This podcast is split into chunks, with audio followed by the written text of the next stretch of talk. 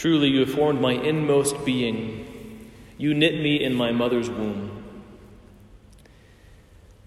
The liturgy proclaims this line from the 139th Psalm on the feast day of John the Baptist's birth.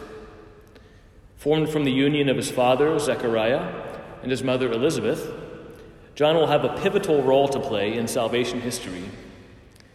He is the forerunner of the Messiah, the herald, the precursor, the dawn that comes before the rising sun.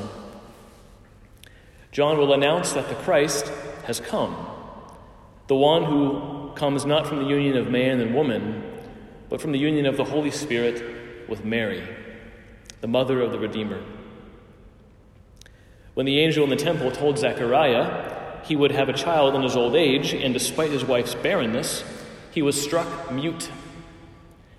Gabriel had said, "Behold, you will be silent and unable to speak until the day that these things take place, because you did not believe my words, which will be fulfilled in their time."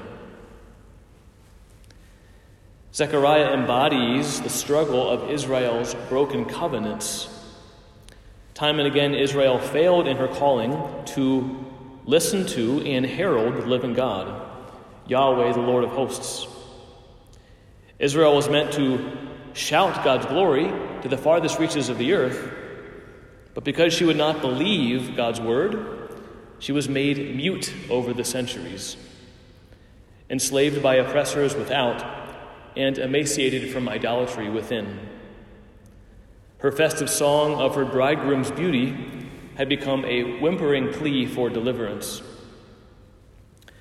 But when Zechariah heeds the words of the angel, writing with his fingers, John is his name, his tongue is loosed.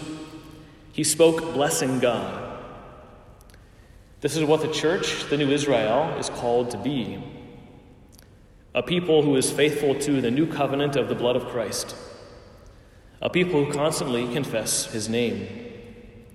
A people who are royal and priestly prophets. A people who, like John, point to Jesus Christ and say, "There, that is him.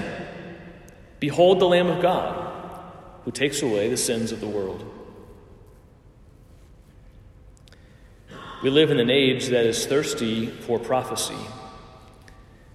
Despite all our advances in telecommunications and globalization, we seem to hear more and more noise.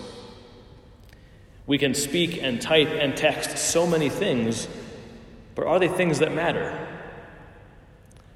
Our world actually longs for the clear, clarion voice of John the Baptist to ring out anew. The birth of John reminds us today that we are prophets of the Most High. We contain within ourselves that summons to repentance. We proclaim a love that never wavers, no matter how many times we ourselves do. We cry out on behalf of the child in the womb, even when father and mother are mute.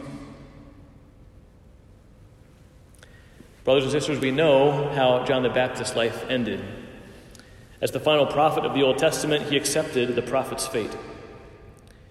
If we ourselves are prophets by our baptism, let us not fear what may happen to us in the future.